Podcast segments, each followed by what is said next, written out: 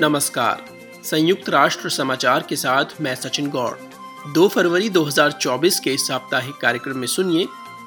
Gaza में भीषण लड़ाई और बमबारी के बीच हर दिन गहरा रही है आम लोगों की पीड़ा। धन की किल्लत के बीच सहायता अभियान जोखिम में यूएन एजेंसी को वित्तीय समर्थन जारी रखने की पुकार। म्यांमार में सैन्य तख्ता पलट के तीन साल, जिसका आम नागरिकों पर हुआ है गहरा असर। यूएन महासचिव ने कहा हिंसा और राजनीतिक दमन का अंत ज़रूरी। दुनिया पर बढ़ रहा है कैंसर बीमारी का बोझ, मगर हर किसी को नहीं मिल पा रहा है उपचार। और भूमध्य सागर मार्ग पर 2024 की घातक शुरुआत।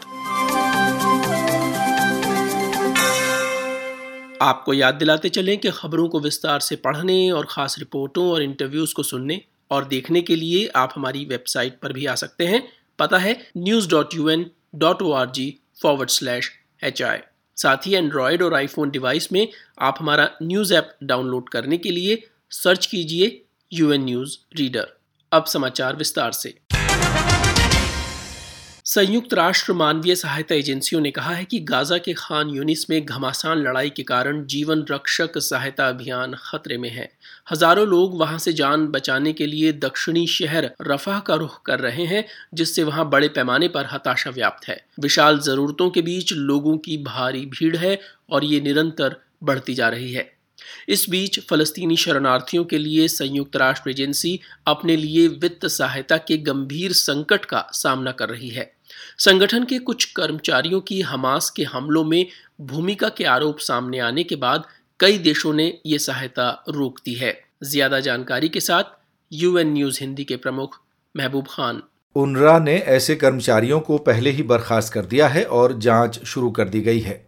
वहीं यूएन महासचिव और अन्य शीर्ष अधिकारियों ने ज़ोर देकर कहा है कि गाज़ा व काबिज फ़लस्तीनी इलाके में सहायता अभियान के लिए इस यूएन एजेंसी का कोई विकल्प नहीं है और इसे वित्तीय समर्थन जारी रखा जाना होगा। ऐसी खबरें मिली हैं कि क्षेत्र में लोग आटा बनाने के लिए पक्षियों का चारा पीस रहे हैं इस बीच मानवीय सहायता कार्यों की समन्वय एजेंसी ओचा के प्रमुख मार्टिन ग्रिफिथ्स ने कहा है कि यूएन मानवीय सहायता एजेंसियों को गाजा में अत्यावश्यक सहायता सामग्री पहुँचाने के लिए इसराइल की तरफ़ से निरंतर इनकार का सामना करना पड़ रहा है.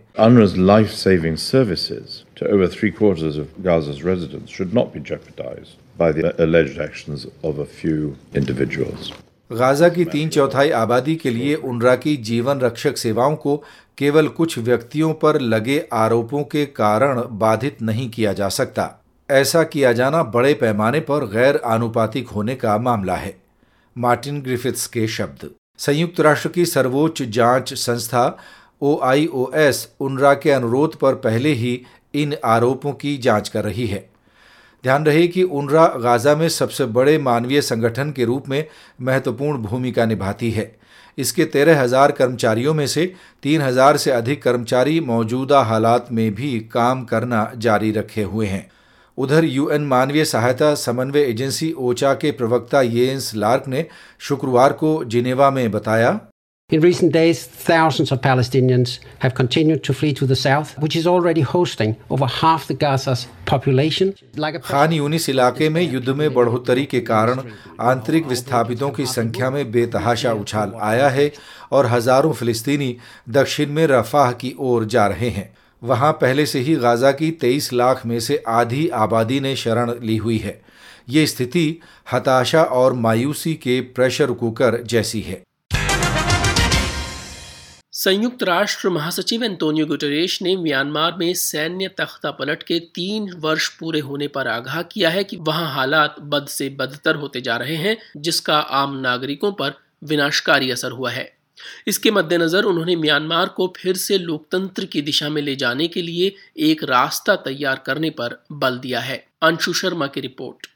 यूएन के शीर्षतम अधिकारी के प्रवक्ता ने महासचिव की ओर से एक वक्तव्य जारी किया, जिसमें उन्होंने ध्यान दिलाया कि म्यांमार में तीन साल पहले एक फरवरी 2021 को सैन्य तख्ता पलट के ज़रिए लोकतांत्रिक रूप से निर्वाचित सरकार को सत्ता से हटा दिया गया था। सैन्य तख्ता पलट के बाद से ही देश में विरोध प्रदर्शनों और हिंसा में बड़ी संख्या में लोगों की मौत हुई है। मानवाधिकारों का उल्लंघन हुआ है और हज़ारों लोगों को हिरासत में लिया गया है। महासचिव के अनुसार पिछले तीन वर्षों में म्यांमार में स्थिति बद से बदतर होती जा रही है, जिसका आम नागरिकों पर गंभीर असर हुआ है। इससे पहले यूएन मानवाधिकार उच्चायुक्त कार्यालय ने बताया था कि पिछले अक्टूबर से अब तक म्यांमार में पाँच लोग मारे गए हैं। वर्ष 2023 में सैन्य बलों के हाथों मारे जाने वाले आम नागरिकों की संख्या 1600 से ज़्यादा थी, जो कि पहले के वर्ष की तुलना में लगभग 300 अधिक है। महासचिव गुटरेश ने हिंसा के सभी रूपों की निंदा की है और आम नागरिकों की रक्षा करने व टकराव रोकने की पुकार लगाई है। विश्व भर में कैंसर बीमारी की चुनौती एक गंभीर रूप धारण कर रही है और इसका निम्न आय वाले देशों में असमानतापूर्ण असर हो रहा है। विशेष रूप से उन आबादियों पर जो कि बुनियादी स्वास्थ्य देखभाल सेवाओं और उपचार की कवरेज से बाहर हैं। स्वास्थ्य विशेषज्ञों ने 2050 तक कैंसर के मामलों की संख्या में लगभग 77 प्रतिशत की वृद्धि के अनुमान व्यक्त किए हैं। कैंसर बीमारी से जुड़े मामलों पर शोध के लिए विश्व स्वास्थ्य संगठन की अंतर्राष्ट्रीय एजेंसी ने अपना ये विश्लेषण हाल ही में जारी किया। अनुमान दर्शाते हैं कि 2050 तक विश्व भर में कैंसर मामलों की संख्या बढ़कर साढ़े तीन करोड़ तक पहुँच सकती है। 2022 में 2022 में कैंसर के करीब दो करोड़ नए मामलों की जानकारी मिली और इस बीमारी से सत्तानवे लाख लोगों की मौत हुई। एक अनुमान के अनुसार हर पाँच में से एक व्यक्ति को अपने जीवन काल में कैंसर होने की संभावना होती है, हर नौ में से एक व्यक्ति और हर बारह में से एक महिला की इस रोग से मृत्यु हो जाती है। 2022 के दौरान तीन प्रकार के कैंसर रोग के मामले सबसे अधिक दर्ज किए गए, फेफड़े, स्तन और कोलोरेक्टल या आंत। महिलाओं में स्तन कैंसर के सबसे अधिक मामले दर्ज किए जाते हैं, जबकि पुरुषों में फेफड़ों के कैंसर का निदान सबसे अधिक हुआ है। कैंसर से होने वाली मौतों में सबसे बड़ी वजह फेफड़ों का कैंसर है।